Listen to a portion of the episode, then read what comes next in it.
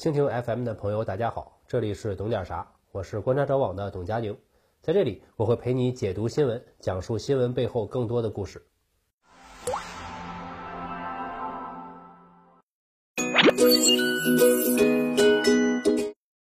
各位好，我是观察者网的董佳宁。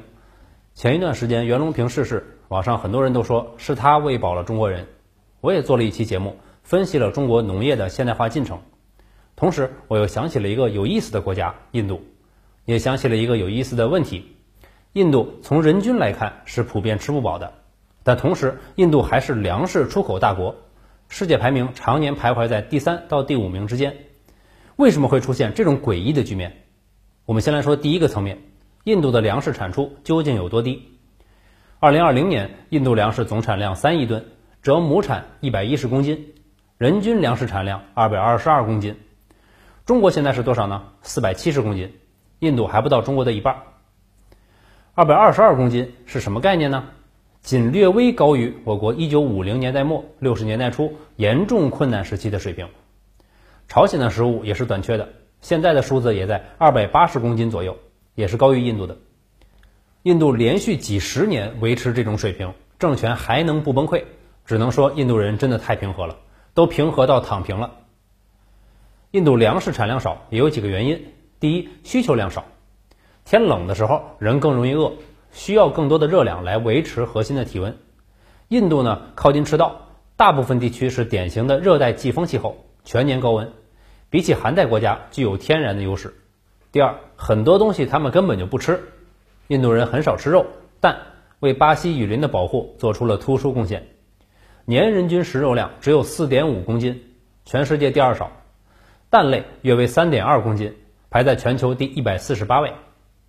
我们刚才说了保护巴西雨林，肉蛋奶都是所谓的破坏雨林的罪魁。印度肉和蛋消耗非常少，但是奶非常多。印度的乳制品消费量世界第一，二零二零年达到了八千一百万吨。可以说牛奶是印度人主要的蛋白质来源，有了蛋白质还是液体，所以水饱还是能做到的。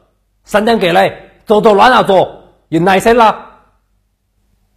但即便有这几样优势，印度的三农问题也是很严峻的。我们看到过很多惨痛的报道，比如饥饿、农民自杀、农村卫生条件恶劣等等。前段时间还有非常魔幻的新闻，因为莫迪取消了农产品最低收购价格，农民和地主联合了起来游行示威。这一系列问题的起始点是土地归属的问题。印度农业的生产模式具有强烈的封建主义色彩，至今保留着地主阶级。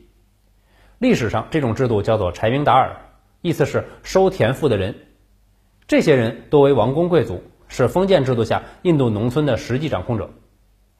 后来英国人跑来印度殖民，但印度面积太大了也不好管，需要代理人，于是就把很多权力下放给了柴明达尔。这些王公贵族可以随意决定农民的赋税比例，农民如果交不起税，那就交手里的土地和财产，其实就是包税。土王们上完购，英国人给他们撑腰，所以柴明达尔不仅是地主，还是买办、印监、二鬼子。印度建国以后，国大党很重视土地问题，于是提出了土改政策。一开始的目标是将田地给予人民，实现耕者有其田，但是柴明达尔势力太大，国大党为了获得执政的基础，也需要争取他们的支持。最后土改就变成了一个妥协方案，取消柴明达尔制，大地主放弃自留地以外的土地，这放弃可不是白放弃，可以获得巨额补偿。谁来买呢？富农，他们有能力购买土地，成为新一波的地主。购地款二八分成，八成是大地主的，剩下两成交给政府。佃农改革之前没地，改革之后还是没地，只不过转移了一下交税的对象，从地主变成了印度政府。土改不彻底等于彻底没土改。印度的土改实际上是掩耳盗铃，不过是上层阶级的利益交换罢了。最后的结果是怎样呢？地主的核心利益没有受损，而佃农数量迅速膨胀，从一九五零年代末的两千七百万上升到了八十年代的五千六百万。印度农业的封建主义生产模式和生产关系就这样保留了下来。一个国家从封建农业社会步向现代化社会，必然伴随着剧烈的社会变革。地主这一寄生阶级是要除掉的。英国就是这样，经过一系列的社会变革，于十八世纪前后成为了农业巨头，只需要极少数的农业人口就可以生产足够的粮食，甚至向全球出口。在这个过程中，有两件事情起到了关键性的推动作用。第一，宗教改革时期，英国没收了罗马天主教会的土地，并默许了土地的买卖流转。第二，从十五世纪开始的圈地运动加速了土地兼并的过程。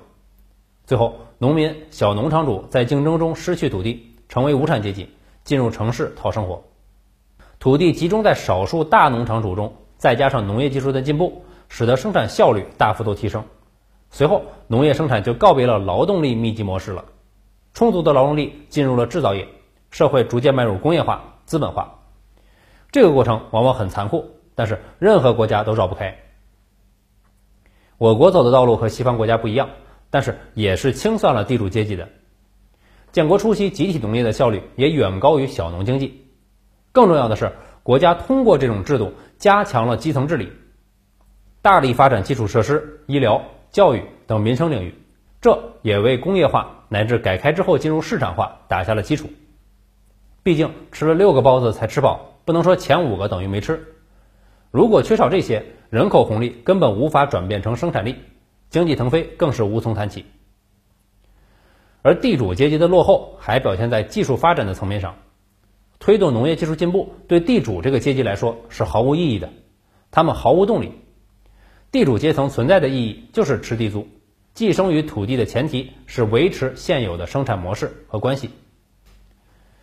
印度的农村人口数量约为九亿，占人口总数的三分之二，其中一半以上是无地农民。从这个比例上来看，印度的经济结构还是停留在传统的农业社会。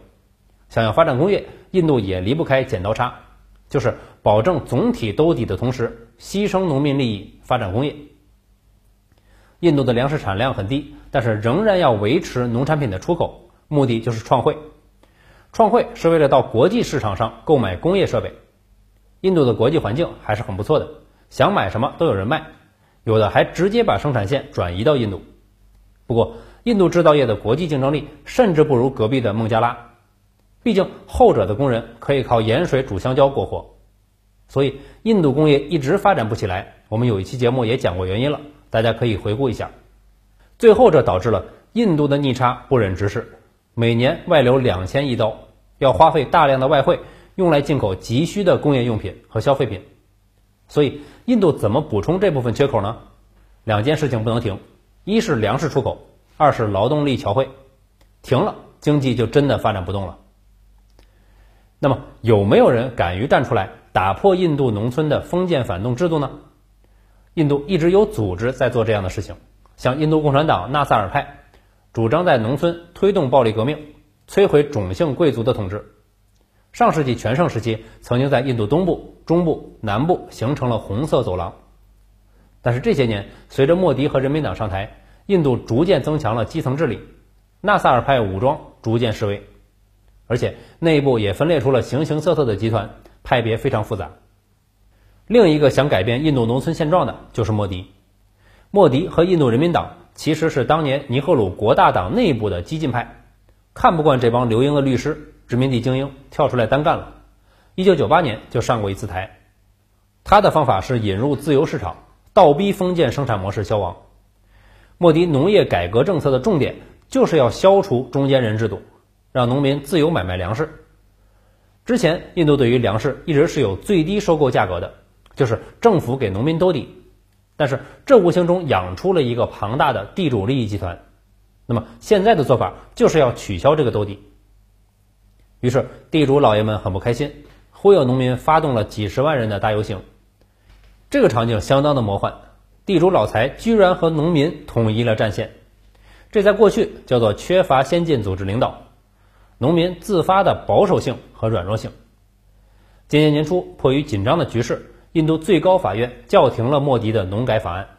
最新的消息是，农民代表和政府还在谈判，暂时没有结果。我在这儿给莫迪老仙出一个主意，要是行政管理改不动，眼下最能改变印度粮食问题的方案是改良品种，这恐怕是代价最小、见效最快的方案了。元老的杂交水稻技术也在世界四十多个国家推广。眼下，印度正处于混个水饱、营养不良的状态。如果普及了元老的高产道，说不定就能够完成让十几亿人都吃饱的伟大成就。除此之外，还有没有可能走出一条另类的道路呢？只有一种可能：散装了事。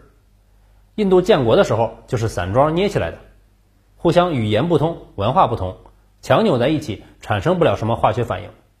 毕竟民族宗教矛盾的水太深，你把握不住。